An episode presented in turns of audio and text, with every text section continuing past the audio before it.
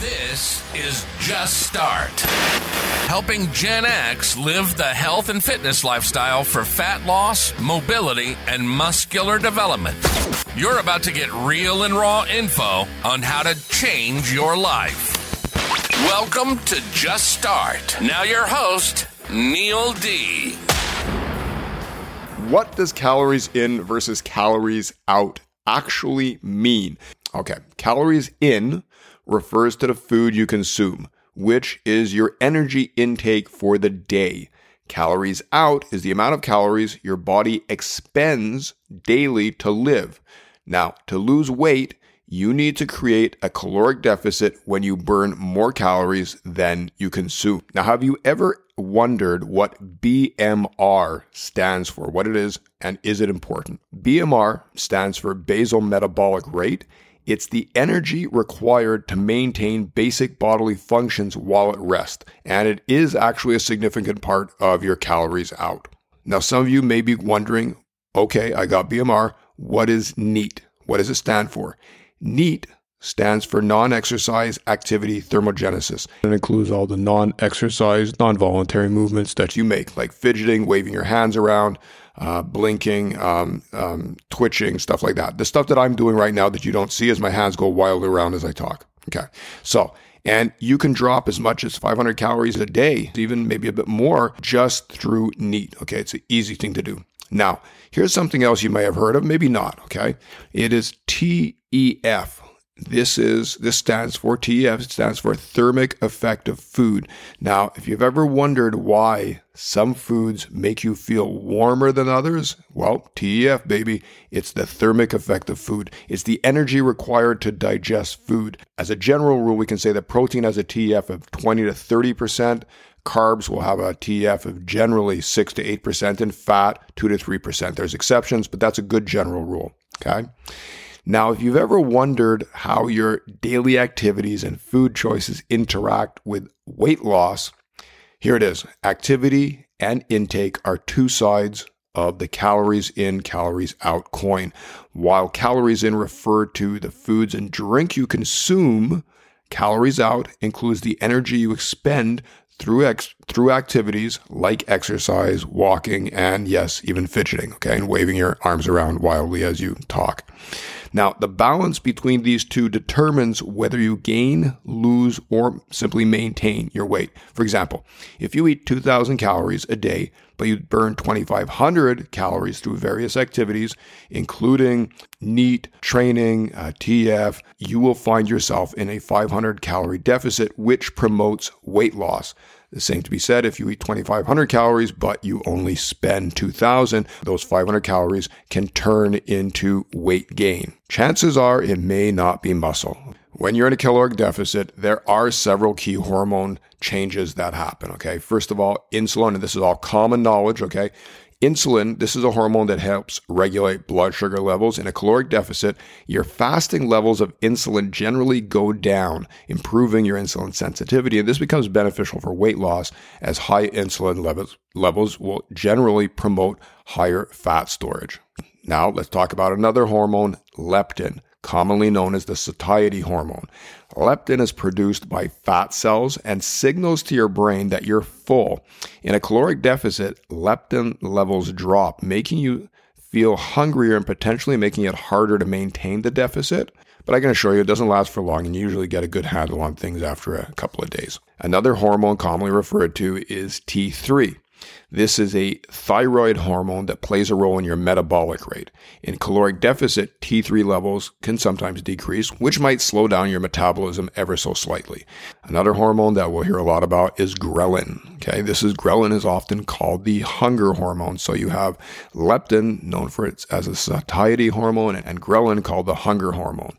Ghrelin levels can actually increase in a caloric deficit, making you feel hungrier. Now, it might not sound fair, but forewarned is forearmed. So, and there's another hormone called cortisol, which stress from dieting can increase the levels of cortisol, which can in turn affect fat storage and other metabolic processes. So now that we know a little bit about how hormones react, the question comes up do hormones affect weight loss? Well, Short answer is yes, however, with a caveat.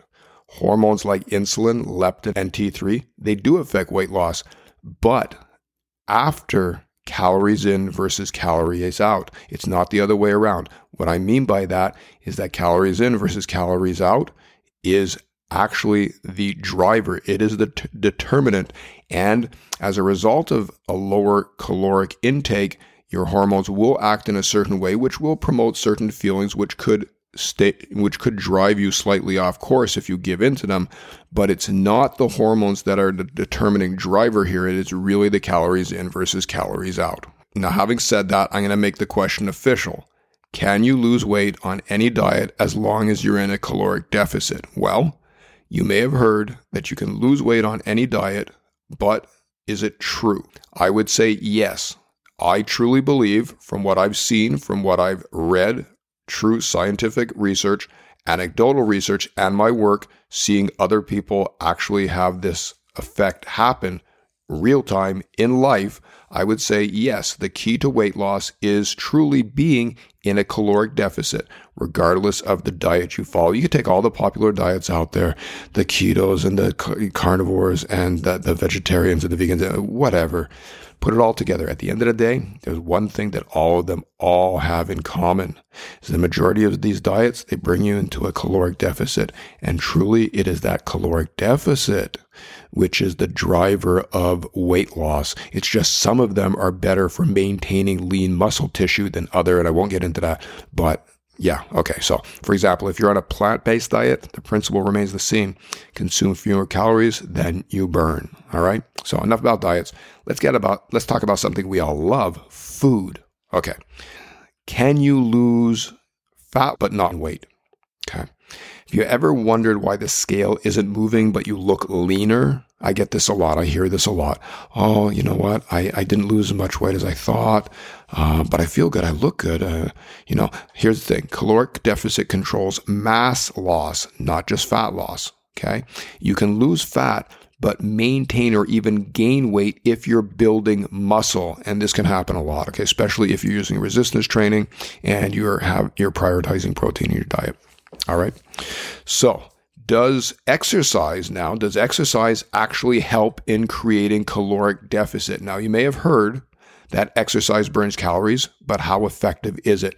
Well, exercise is a part of calories out and helps you in creating a caloric deficit by increasing your energy expenditure. And it also make you look pretty sick and awesome because it's going to put some shape into your muscles and you're just going to look so much better. All right.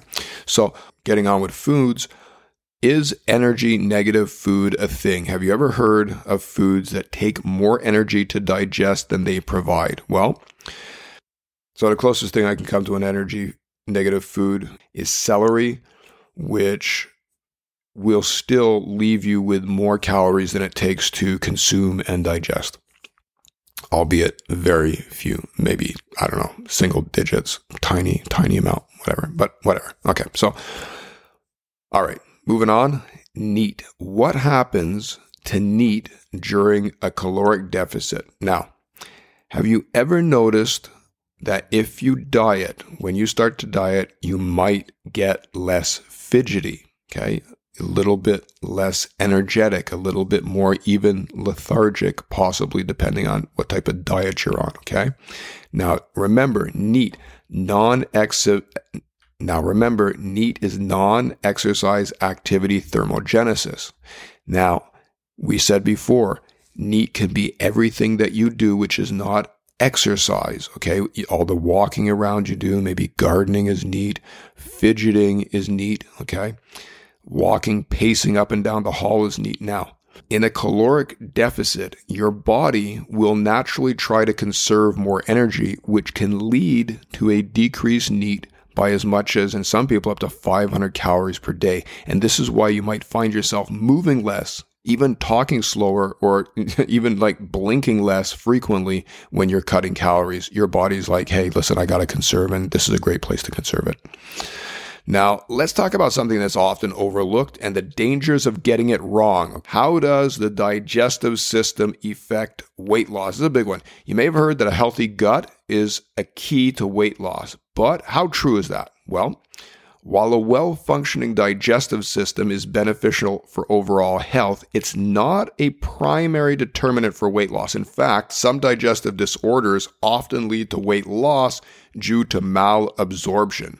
Now, before anybody gets the idea that being sick and having stomach disorders is good, it is not because malabsorption can lead to malnutrition and other health risks, which can have long term, very negative effects on your body. So, you absolutely want to have a healthy gut no matter what, even if it means you're going to be intaking that nutrients and you have to just be a little bit more careful and, you know, diligent with what it is that you eat. All right.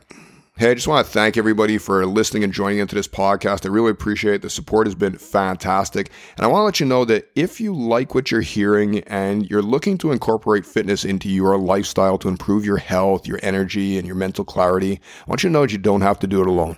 I'm absolutely here to help you, to guide you, just like I've guided many others to live a healthier, fitter life. So if you're looking to begin your own transformation, but don't know exactly where to start, no problem. That's where my coaching membership can help out. It's specially designed to take the Gen X body from overweight and underperforming to lean, fit, and thriving in a fitness lifestyle that helps you become your very best self. Check out the link in the show notes to get on the waiting list. Okay, back to the show. Question 13. Don't worry, we didn't forget you. Can you lose weight without tracking calories? Well, okay, simple answer yes, you can lose weight without tracking calories but it's hard because you have to be mindful, cognizant of portion sizes, food choices, and your activity level to ensure that you're still in a caloric deficit.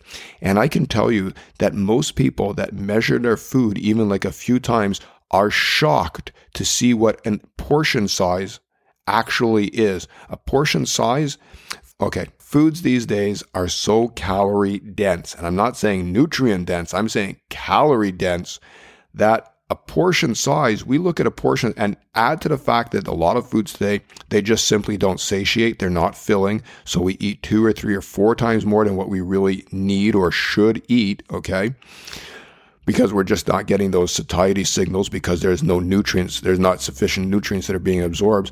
That if you're pouring, I'll use like a simple example, a bowl of cereal. You pour a bowl of cereal, even like a small or a medium bowl, it might actually be two or three times what they're telling you a portion of cereal actually is. So the thing is, is that yes, you can lose weight without tracking calories, but it's really hard, difficult to gauge the portion sizes correctly. And then the other side of the coin is that we often will over calculate for what our activity was during the day. So if you're under calculating your your calories from food and, and over calculating your calories from activity, it might be much farther from the actual equation than what you're thinking. Let's pull it all together by saying that small changes can absolutely lead to big results when you just start. Guys, I'll see you next time. Ciao for now. You've been listening to Just Start. Early in life, Neil D went from a skinny to a muscular physique. When trends and lifestyle choices led him down a path of fat gain and lost motivation, his determination to end the madness became a transformative system and a passion for helping Gen X live the fitness lifestyle for fat loss, mobility, and muscular development. We hope you liked the show. If you did, like, rate, and review. For more info and to reach out to Coach Neil D personally, find us on Facebook and Instagram. See you next time on Just Start.